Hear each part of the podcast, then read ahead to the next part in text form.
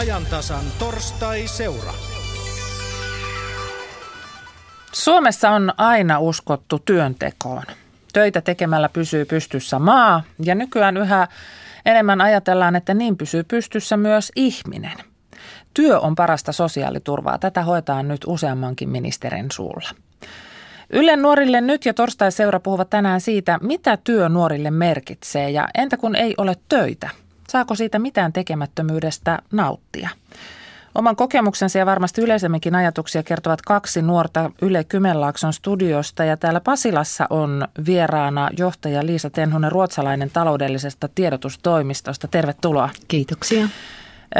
Yleinen ajatus on, että, että nykynuoria ei työnteko kiinnosta. On tämmöisiä väitteitä, että ei tunneta alkeellisimpiakaan työelämän tapoja, työajoista ei välitetä, tehdään töitä hutiloiden, jos tehdään ollenkaan. Mitä ajattelet näistä väitteistä? No meidän tutkimukset kyllä osoittaa sen, että nuoret haluavat tehdä työtä ja tehdä työtä hyvin. Eli siltä osin kyllä kumoan nuo väitteet. Nuorten työelämävalmiudet ei ehkä ole sillä tasolla ehkä kun ne on joskus aikaisemmin olleet. Mutta tuota, kyllä nuorilla työhalukkuutta on. Eli motivointia työelämään ei tarvita? Ei tarvita. No saako nuori pitää välivuotta? No tuon entisen opinto-ohjaajana vastaisin, että ei semmoista ihan yleispätevää vastausta voi sanoa, että kyllä tai ei. Mä ohjaisin niin, että tietysti riippuu minkä ikäisistä nuorista puhutaan, jos nivelvaihe peruskoulu päättyy ja sitten ollaan menossa toiselle asteelle, niin kyllä ehdottomasti välittömästi jatkaa Et siihen opintoja. kohtaan ei välivuotta. Ei missään nimessä on hyvin nuoresta henkilöstä kysymys. Mutta sitten jos puhutaan lukion jälkeisestä välivuodesta, niin, niin itse aina sanoin nuorille, että kannattaa välittömästi hakea. Itse asiassa meidän hakujärjestelmä, joka on uusiutumassa, niin tähän tulee nyt sitten yhä enemmän kannustamaan, koska äh, meillä on niitä ylioppilaita jo sen verran varastossa, niin niitä välivuosia tulee useammalle ihan tahtomattaan. Eli heti vaan yrittämään. Se on kyllä ohje, jonka haluaisin antaa. Tahtomattaan tai sitten tahdottuna. Nyt me kuullaan kahden nuoren tarinat siitä, että miten tämmöinen välivuosi on sujunut. Miltä tuntuu, kun kaverit häipyy opiskelemaan ja minkälaisia tulevaisuuden suunnitelmia sitten näillä nuorilla on. Kotkan studiossa on Olli Törösen vieraina Anna-Mari Laukkanen ja Tero Pulkki. Niin, Anna-Mari ja Tero, tervetuloa lähetykseen. Kiitos. Kiitos.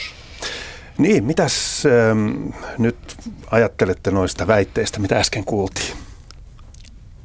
No itse olen ainakin sitä mieltä, että, että on halu tehdä töitä ja tällä hetkellä onkin töissä. Nyt kesän ollut ja syksyn on golfkentällä töissä, mutta sitten talvelle olisi ollut halu tehdä töitä ja hain aika useaseen paikkaan, mutta sitten ei kumminkaan ollut tarjolla töitä.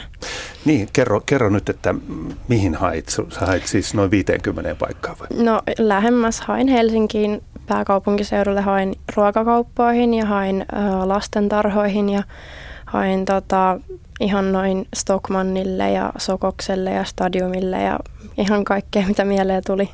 Niin, tämä ihan sen takiakin, että haluaisit keskittyä siihen kevääseen ja, ja yliopistoon pääsykokeisiin valmistautumiseen, mutta otetaan siitä vähän myöhemmin lisää. Entäs Tero? No kyllä itselläkin on motivaatiota aika paljon tehdä töitä ja aina on ollut se ajatus, että kaikki työkokemus on hyvästä ja, ja sitten kun nyt tuossa kuuntelin, että siinä oli niitä väitteitä, että työ tehdään hutiloiden sun tuommoista, mutta yritän ainakin itse pyrkiä siihen parhaaseen vielä parempaan. Niin, ja tuota, lähdetään nyt sitten teidän tarinoita. Naiset ensin, Ansku, Anna-Mari Laukkanen, mikä sun tilanne on? Mitä sä oot tehnyt tähän mennessä elämässäsi? No tähän mennessä on siis käynyt peruskoulu ja nyt valmistuin lukiosta ylioppilaaksi keväällä. Ja nyt on siis työskennellyt kesän ja oikeastaan viime kesänä kiitossa golfkentällä – ja tota, no nyt mulla on välivuosi tässä tulossa eteen, että hain lääketieteelliseen Kuopioon tuossa keväällä, mutta en päässyt sinne. Ja nyt sitten tämä välivuosi keskittyy siihen, että yritän lukea pääsykokeisiin ja talvella meidän iltalukio vielä fysiikkaa vähän korottelee ja tälleen. Talvi, talvi menee lukiessa. Entäs, entäs Tero? No tota, peruskoulun jälkeen, eli 2011 mä pääsin peruskoulusta, niin tota, hain kyllä aika useinkin opiskelupaikkaa ja sitten vielä erityishaussa hain tonne Järvenpäähän, mutta en mikään päässyt ja sitten ajauduin semmoiselle ammattistartin tyyppiselle semmoinen pienryhmä, missä käydään kaikki opiskelulinjoja läpi ja sitten työkokeiluja ja kaikkea tuommoista. Ja sitten sen jälkeen oli tietty toi välivuosi. Mä en silloin muuta tehnyt sitten, kun istuin kotoon ja olin tietokoneella ja kaikkea tuommoista, mutta nyt sitten on kuntouttavassa työtoiminnassa ja siinä toivon sitten, että sen mukaan saisi jotain työkokemusta ATK-alalle ja jos opiskelemaakin pääsisi sen jälkeen, se olisi aika jees. Niin, sä oot vastikään muuttanut omaan kämpään, siis kotoa pois niin sanotusti. Joo, kyllä. Miltä se tuntuu? Se on aika rentouttava fiilis loppujen lopuksi, sit, kun tietää, että ei ole niin kuin isäukko katsomassa koko ajan olan takaa, mitä sä teet ja missä teet. Ja sä olet tämmöisessä paikassa kuin Työmylly, joka on Myllykoskella tämmöinen eh, tavallaan työpaja, eikö niin? Joo, se on tota, työttömien toimipiste ja tota, siinä on kirpputori kahvio ja sitten on alakerras on ATK-osasto. Ja, Ja sinä oot siellä nimenomaan Joo, se kyllä. Eh, Halusit datanomikoulutukseen. joo, kyllä. Miksi just Järvenpään? Järvenpäähän sen takia ehkä, kun siellä on tämä erikoisammattiopisto, eli siellä niin kuin keskitytään enemmän näihin kelon oppimishäiriö- ja keskittymisvaikeuksiin, niin kuin mulla. Mulla oli peruskoulussa kaikki aineet yksilöllistetty ja olin siellä pienryhmässä. Niin Järvenpäässä olisi sitten semmoinen, missä on kanssa pienryhmä. Eh, Mutta et päässyt sinne. En päässyt, vaikka hain niin kuin kahteen peräkkäiseen vuoteen. Mitäs nyt sitten? No nyt sitten mä nyt isäni avustuksella keskityn kuntoiluun ja tietenkin tuohon työntekoon. Ja sitten kun mä oon kondiksessa, niin sit sen jälkeen opiskelemaan taas, jos pääsis vaikka johonkin. Mm. Eli teillä molemmilla on sellainen tilanne, että, että ette päässyt opiskelemaan. Eikö tämä aika mielenkiintoista, että patistellaan, että menkää opiskelemaan, älkää pitäkö välivuotta, mutta sitten kun ei pääse, niin ei pääse. Eikö tämä vähän hassu tilanne? Joo. Joo. No tuota, ö, välivuodesta, siitä nyt puhuttiin äsken, puhutaan siitä nyt sitten vähän. Ö, Anna-Mari, sulla menee ö, valmistautumisessa pääsykokeisiin pääasiassa. Meinaatko tehdä sitä, kun marraskuussa loppuu työt, niin koko, koko talven ajan?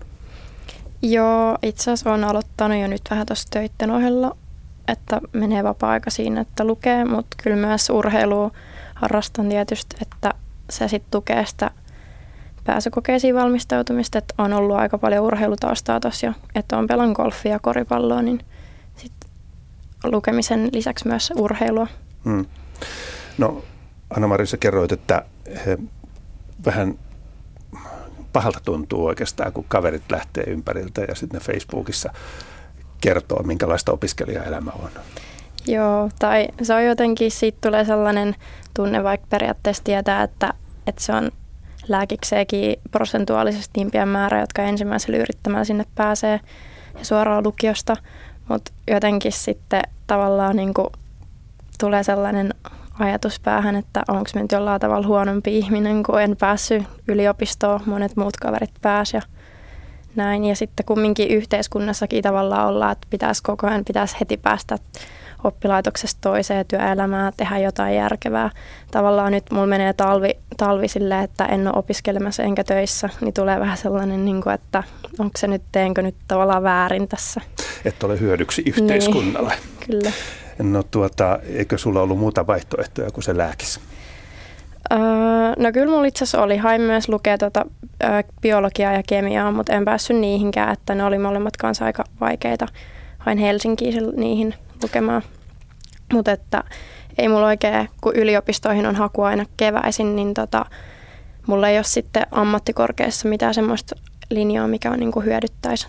Mm. Niin Suomessa ei välttämättä ole kovin hyvä, helppo päästä yliopistoon. On semmoisiakin valtioita, maita, jossa, jossa pääsee aika helposti yliopistoon, mutta ensimmäisenä vuotena on sitten näytettävä kyntensä, muuten heit- heitetään pois. Olisiko se Kyllä. pa- malli parempi?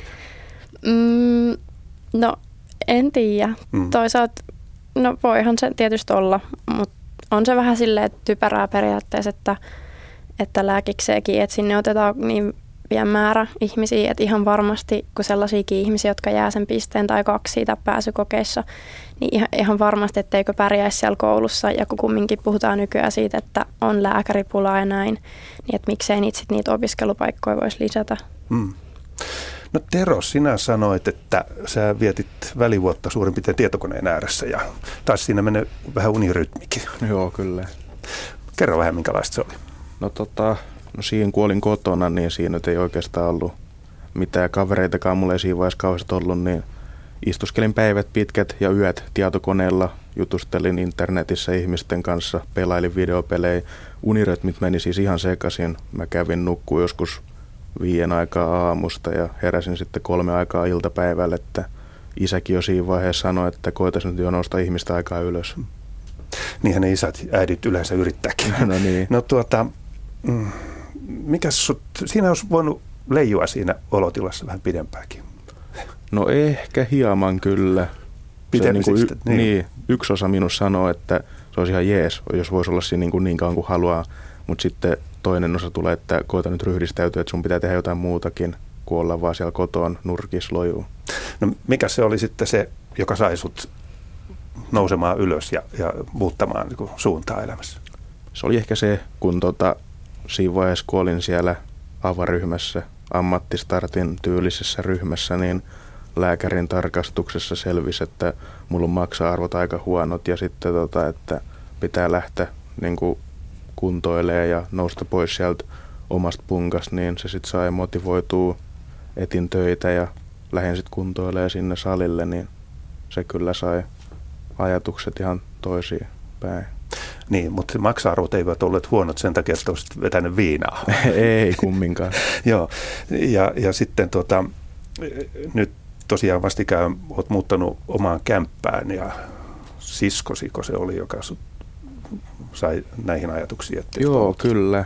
Siskon kanssa tuli juteltua näistä, että tota, sisko mainitsi vaan siinä ohimennen, että sosiaalitoimihan kyllä sit maksaa kaikki nämä niin kuin vuokran erotukset ja sähkölaskut ja vesimaksut ja kaikki tuommoiset, niin mä vaan totesin, että mä en olekaan ennen kuullut tämmöistä, että mä sitten lähden tästä saman tien ja sitten se vaan tapahtui, että mä muutin tuohon noin Myllykoskelle. Oliko tässä mukana etsivä nuorisotyö? Voisi sanoa sille, että vähän oli mukana, että kumminkin Facebookissa olin heidän kanssa yhteydessä ja juttelin asiasta ja sitten siinä tuli niin kuin kommentteja vaihdettua toiseen suuntaan ja tänne suuntaan ja käytiin kumminkin asiaa läpi heidän kanssa myös. Mm. No Tero, minkälaiset suunnitelmat sulla on nyt? Se oot 18. Joo. Sehän ei ole vielä paljonkaan, mutta tuota, mikä susta tulee isona? No isona, jos pääsisin sinne datanomilinjalle, niin haluaisin auttaa ihmisiä, ketkä eivät itse osaa niin korjata tietokoneita ja kaikkea tuommoista, että kumminkin ihmiset sanoo, että se on tulevaisuuden ala. Mm-hmm. Ja minkälainen ö, aikaperspektiivi, kuinka pitkän lyhyen ajan kuluessa on tarkoitus mennä opiskelemaan? Mennätkö mennä heti taas uudestaan keväällä pyrkimään? Kyllä, yritän pyrkiä heti keväällä ja tota, niin kauan yritän pyrkiä, kunnes mä pääsen sinne. Mä en aio luovuttaa tämän asian suhteen, mutta kumminkin nyt tällä hetkellä se pää niin kuin kohde on se itsen kuntouttaminen ja fyysisen niin kuin maksimitilan saavuttaminen, että mä oon kumminkin se terve, kun mä pääsen sinne opiskelemaan. Mm. Sulla on vähän liikakiloja. Kyllä. Joo. No Anna-Mari, sinä aiot lääkäriksi. Joo. Tuota, mutta nyt on välivuosi. Miten kaverit on suhtautunut siihen, tai, tai aikuiset siihen, että sinä et nyt ole missään töi, tai et ole opiskelemassa? No omat vanhemmat on suhtautunut ihan hyvin, että, että ne tietysti toivoo, että olisin päässyt kouluun, mutta kumminkin tukee ihan tätä mun päätöstä, että ei olla potkaise pellolle, että saan asua tämän välivuoden ihan kotona ja opiskella tosiaan rauhassa. Mutta sitten mitä nyt on kuullut sille ympäriltä, niin on niinku ollut vähän semmoista myös paheksuntaa, että, että välivuodet on tavallaan turhia ja sitten tulee just semmoinen niinku, tavallaan yhteiskunnan paine sitä, sitä kautta, että pitäisi niinku koko ajan tehdä jotain ja pitäisi päästä siihen niin sanottuun oravan pyörään. Että. Niin. No tota, sulla oli heti ylioppilaskirjoitusten jälkeen tai ehkä ennenkin sitä jo selvillä, että sä haluat lääkäriksi. Joo, mulle se oikeastaan selkiytyi tuossa yläasteella jo, että ihan siitä asti on tietoisesti on niin valinnut lukiossa sellaisia kursseja niin kuin opiskellut niitä asioita, että tähtään sinne lääkikseen. No entäs Tero, kun sulla oli yläaste päättymässä, niin tiesitkö sitä siitä yhtään, että mihinkä haluat? No siinä vaiheessa, kun mulla yläaste oli päättymässä, niin mulla oli semmoinen fiilis, että mä halusin catering-alalle ja kävin sitten siellä koulutuskokeilussakin kyllä ja sitten totesin, että ei tämä ole mun ala ja sitten ajattelin siinä, että mitähän mä seuraavaksi. Ja sitten tuli kaverin kanssa juteltu, että tämä datanomialahan on aika jees kumminkin, kun molemmat puljeilla aika paljon tietokoneiden kanssa.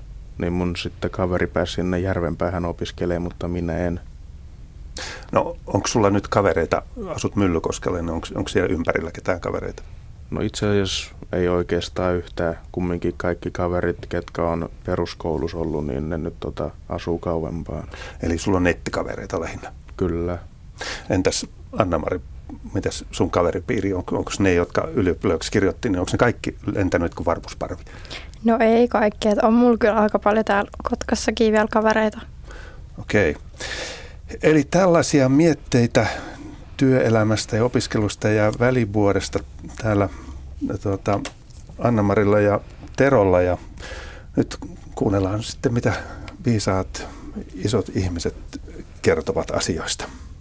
Tai ainakin joku viisas ihminen kertoo asioista. Täällä mielenkiinnolla kuunneltiin Anna-Marin ja, ja Teron ajatuksia ja runsaasti teimme myös muistiinpanoja. Johtaja Liisa Tenhonen ruotsalainen taloudellisesta tiedotustoimistosta. Mikä pisti sinulla siellä korvaan? No ensinnäkin täytyy sanoa, että todella fiksuja nuoria. Molemmillahan oli asenne aivan paikallaan. Ja päämäärä ihan selkeästi. Juuri näin. Eli, eli tuota, no se, mikä pisti korvaan, niin kuulosti kyllä aika hurjalta, että paheksutaan välivuoden pitämistä, kun nuori on kuitenkin yrittänyt. Mm. Ja, ja näin ollen, niin, niin, ja ylipäätään, niin kuulosti kyllä aika kovalta. Siellä oli itse asiassa Anna-Mari parinkin kertaa mainitsi yhteiskunnallisen paineen ja, ja esimerkiksi orava, että pitää mm. päästä sinne oravan pyörään. Ja eipä se kyllä järin houkuttelevalta kuulosta, jos ajattelee, että pitäisi tämmöisen työelämään lähteä, joka on niin kuin yhtä putkea ja oravan pyörää, niin mielellään sitä välivuoden pitäisikin. Kyllä ja useamminkin ei siis, eihän tuo kuulosta kenestäkään kiinnostavalta. Ja, ja tietysti kun itse mietin sitä, että mistä nämä tällaiset tulevat, mm. että, että nuorella, jolla ei vielä itsellään ole kokemusta siitä työelämästä ja hän kokee jo sen, että se on sitten yhtä, yhtä tuota verta kyyneliä, hikeä, kaikkea tätä, että, että kyllähän ne on varmasti niitä mielikuvia, jotka tulee osittain median kautta, jossa viime aikoina tietysti on nämä työhön liittyvät negatiiviset uutiset ollut aika vallitsevia. Kyllä. Voi tulla myös kotoa, jossa niin kuin näkee ihan läheltä omien vanhempien lähipiirin niin kuin, tilanteen muuttumisen, on kenties työttömyyttä, mutta sitten myös toisaalta ne, jotka ovat töissä, niin, niin se, ne työpaineet ovat kasvaneet. Ja me, jotka olemme töissä, puhumme työstä kummallisen negatiivisen sävyyn no, kyllä jatkuvasti. Äläpä sano muuta, että unohdamme ne hyvät asiat. Kyllä. Ja, ja sen ilon, että on töitä. Taloudellinen tiedotustoimisto on selvittänyt nuorten näkemyksiä työstä ja, ja työelämästä useampana vuonna. Ja, ja aika kattava materiaali on, kun yli 6000 13-17-vuotiaista nuorta vastaa erilaisiin kyselyihin ja raportti Nuoret ja työelämä kaksi eri maailmaa kokoaa niitä, niitä tuloksia yhteen. Jatketaan tästä työn pelottavasta puolesta, kun se tuolta niin nousi esille. Mikä nuoria työelämässä pelottaa ja mietityttää? No näiden meidän selvitysten mukaan niin, niin pelätään sitä, että ei saada töitä, että ei löydetä sitä paikkaa työelämästä. Ja, ja tietysti ne on juuri niitä asioita, jotka ovat, kun puhuttiin, niin tässä mm. julkisessakin keskustelussa niin kuin esille, että sieltähän, sieltähän ne tulevat. Ja sitten ilmeisesti tämä, tämä vaatimus, vaatimustaso ja tämä suoran putken, siis se, että käyt peruskoulun, sitten äkkiä jatko-opintoihin, mm. sieltä työelämään, sitten etene sillä uralla, mm. tee siihen väliin vielä perhekin. Mm. Niin onhan mm. tämä nyt mm. aikamoinen. Onhan se, kuulostaa tosi, tosi niin kuin hurjalta ja, ja tietysti on muistettava se, että mistä nämä, nämä paineet tulevat meidän yhteiskunnassa. Mehän eletään nyt historiallista aikaa, mitä meillä ei ole koskaan aikaisemmin ollut meillä ei ole kokemusta siitä, että meiltä työelämästä poistuu jo siitä syystä, että jäädään eläkkeelle niin paljon enemmän kuin sitten nämä ikäluokat, jotka, jotka ovat astumassa työelämään. Mm. Ja meillä on tarve näiden työurien jatkamiseen, jotta me voimme tätä hyvinvointia ylläpitää. Tämä on se iso kuva, mistä nämä paineet tulevat ja, ja aiheuttaa sitten tällaista mielikuvaa. Mutta mä sanoisin kyllä nuorelle, että tuota, tärkeää on se, että nuori kouluttautuu, hankkii niin sanotusti osaamista tai ammatin, jossa joko työskentelee toivon mukaan jonkun aikaa, siihen ruvetaan rakentamaan sitten päälle sitä muuta lisäkoulutuksen kautta osaamista ja niitä polkuja pitkin sitten se paikka löytyy. Se on aika kova juttu, että kaikki kestävyysvajeet sun muut, eläköitymiset sun muut laitetaan 15-vuotiaiden nuorten niskaan, jotka jotka tekevät siis isoja valintoja elämässään ja, ja heillä on se tuntuma, että kerralla pitäisi osua oikeaan, että virheille ei ole varaa ja se on aika armoton maailma. No tämmöinen mielikuvahan syntyy kyllä mm. juuri, mutta minun mielestä juuri sitten sen, sen lähipiirin ja, ja koulussa, jos puhutaan, että on opintoohjaajat, opettajat, vanhemmat, niin, niin käydä nuoren kanssa niitä keskusteluja siitä, että mitä tämä tarkoittaa. Tai niin kuin Rovion Peter Westerbakka sanoo tuossa raportissa, että pääasia on, ettei jää odottamaan sitä oikeaa, vaan kerää työkokemuksia Juuri ja oppii näin. niistä. Juuri näin. Kuunnelkaa kyllä. Peter Westerbakkaa. Mm, kyllä. Ja niitä polkuja, että kun puhutaan näistä poluista, että juuri ei tämmöistä lineaarista suoraa, että, että mä valmistauduin, valmistuin johonkin ja, ja sitten mä oon töissä ja jää eläkkeelle, niin tällainenhän ei, ei niin kuin tässä maailmassa enää ole todellista. Ja, ja niitä polkuja pitkin todellakin, että hankkii kokemusta, täydentää koulutuksen kautta osaamistaan, ää, avautuu uusia ovia. Näin me varmaan itse kukin olemme mm. päätyneet niihin tehtäviin, joissa nyt olemme. Mutta Liisa Tenhonen, ruotsalainen, onko tuossa juuri nyt se, missä törmää tämmöistä kaksi ajattelua? Että on, on tämä, tämä sukupolvi, jolle työ oli se, mihin tartuttiin ja siitä mm. pidettiin kiinni ja tehtiin vaikka hampaat irvessä ja 30-vuotisprenikat rinnassa, mm. oltiin 30 vuotta saman firman palveluksessa ja työ oli identiteetin rakennusaine. Ja sitten tämän päivän sukupolvet näkee työelämän vähän toisin. No joo, kieltämättä ja mun mielestä niin on menty sillä tavalla terveempään suuntaan. Ja josta syystä varmaan työurat toivon mukaan myös sitten jatkuvat, että, mm. että nuoret painottavat työn merkitystä. Työn täytyy tuntua tärkeältä. Työn sisällöllä on suurempi painoarvo, eli tämmöisen työn mielekkyyden nostaminen esille enemmän kuin työn velvollisuuden nostaminen esille. Eli minun mielestä nuoret tänä päivänä itse asiassa, niin he asettavat niin kuin suurempia odotuksia sille työlle kuin aikaisemmat sukupolvet. Minkälaiset asiat siellä on siis tärkeitä sitten siinä työssä, kun puhutaan merkityksestä? No siis se, että se työ, mitä tekee, niin on sisällöltään mielenkiintoista ja se merkityshän tulee tietysti jokaisen niin kuin oman, mm. oman sen niin kuin henkilökohtaisen taustan kautta. Työilmapiirillä, työkavereilla on suuri merkitys, eli, eli niitä arvostetaan ja se, mikä on niin kuin jo nyt nähtävissä, niin tämmöinen johtaminen ja se lähiesimiestyö, sille asetetaan suuria odotuksia. Ihan mitä tahansa ei oteta vastaan enää. Juuri näin, juuri näin. M- mitä sä sanoisit, että mitä sana työura tarkoittaa? tämän päivän nuorille, jos se aikaisemmin oli se 30-vuotisprenikka? No joo, eli, eli kyllähän äh, nuoret ovat fiksuja ja, ja mun mielestä nuoruuteen kyllä aina kuulunut vähän se, että, että sitten tehdään niitä omia ratkaisuja ja polkuja kuljetaan. Äh, Mun mielestä se tarkoittaa sitä tänä päivänä nuorille, että nähdään enemmän niitä mahdollisuuksia, mitä töissä on. Eli ei jumituta yhteen työpaikkaan, vaan halutaan niitä kokemuksia eri työpaikoista.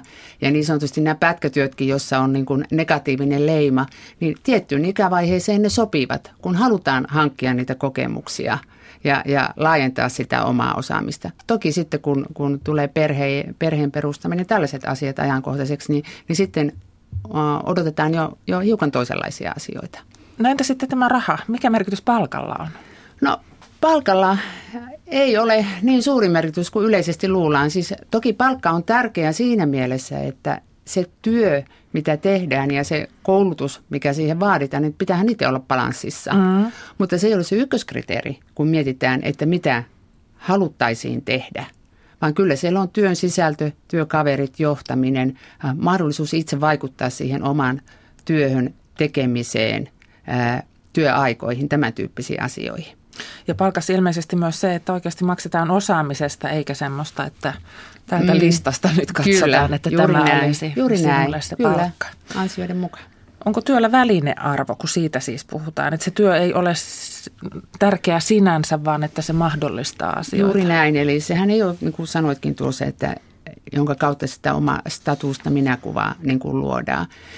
Nuorethan arvostavat sitä ja panevat painoa sille, että se työ ja vapaa-aika on niin kuin selkeästi erotettavissa toisistaan. Ja itse asiassa sitä identiteettiä luodaan mieluummin ehkä se vapaa-ajan kautta. Mm. Että olen hyvä siinä ja siinä, en niinkään, että onko, onko, olenko sitten siinä työssäni hyvä, vaan halutaan enemmän tuoda sitä muuta, muuta osaamista esille. Eli siinä mielessä tietysti on toki niitä nuoria, joille se on niin kuin ihan puhtaasti välinearvo, että voi toteuttaa sitten niitä vapaa-ajan harrastuksia tai tehdä niitä ratkaisuja sitten sen mukaan paljonko mm. lompakossa on rahaa. Mutta että, että sillä tavalla kaikille nuorille välinearvo, että, että se mahdollistaa sitten se vapaa-ajan. Sanoit Liisa Tenhonen ruotsalainen tuossa ihan alussa, että, että tuota, työelämävalmiudet ei välttämättä ole. Tämä väitteet, mitä mm. esitin siinä alussa, että ne ei pidä paikkaansa, mutta työelämävalmiudet ei välttämättä ole ihan kohdillaan. Minkälaiset valmiudet meidän peruskoulu antaa työelämään?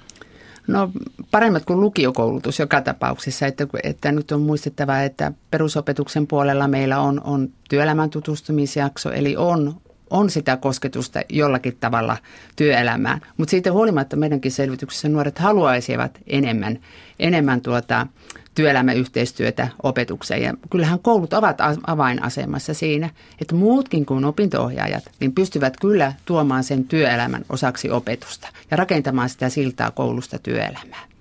Meillä puhutaan aika paljon siitä, että että koulua pitäisi kehittää siihen suuntaan, että se tarjoaisi lisää näitä. Mutta ei kai peruskoulusta voi tehdä ammattiin valmistavaa koulua. Ei toki, vaan puhutaan enemmän taidoista, niistä, niistä taidoista, oppimaan oppiminen, ongelmien ratkaisu, vuorovaikutustaidot, työnhakutaidot, itsetuntemus, tämmöisistä, jotka on tärkeitä siinä, siinä mm, työelämässä sitten, kun, kun sinne astutaan. Eli annetaan valmiuksia sitten pärjätä elämässä – koulun jälkeen. Ja koulun tehtävähän on valmistaa siihen koulun jälkeiseen elämään ja työelämä kuuluu sinne.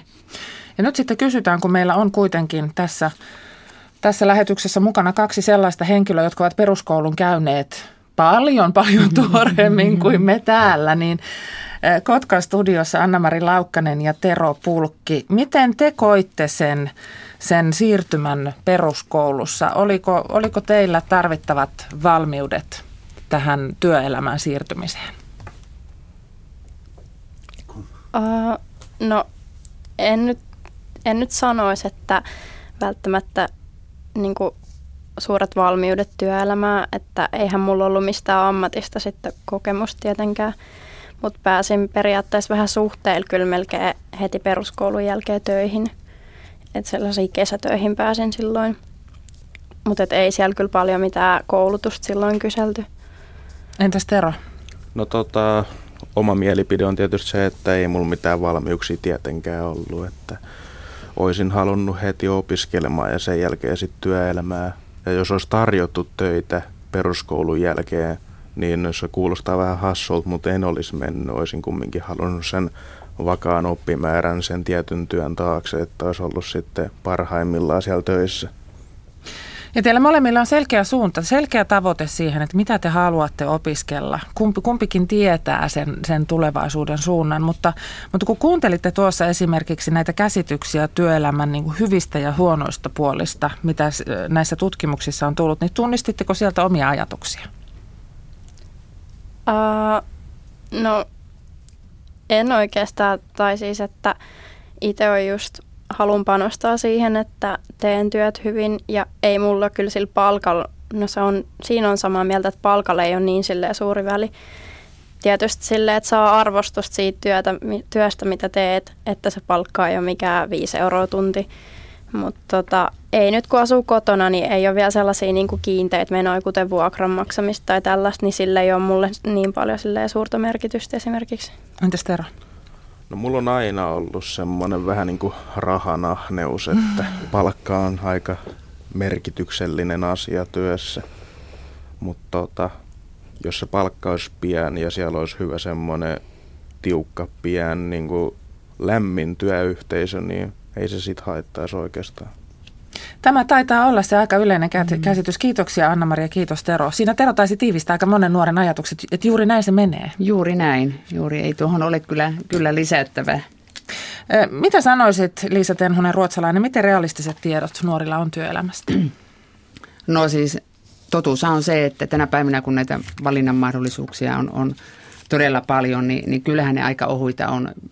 Totta on se, mikä tässäkin tuli ilmi, että, että työkokemuksen saaminen on tänä päivänä vaikeampaa. Suhteiden kautta kai useimmat saa näitä kesätöitä, mikä on tietysti valitettavaa, että mm. koska sitä kauttahan niin kuin parhaiten konkreettisesti työtä tekemällä, niin, niin oppii, oppii sitten asioita.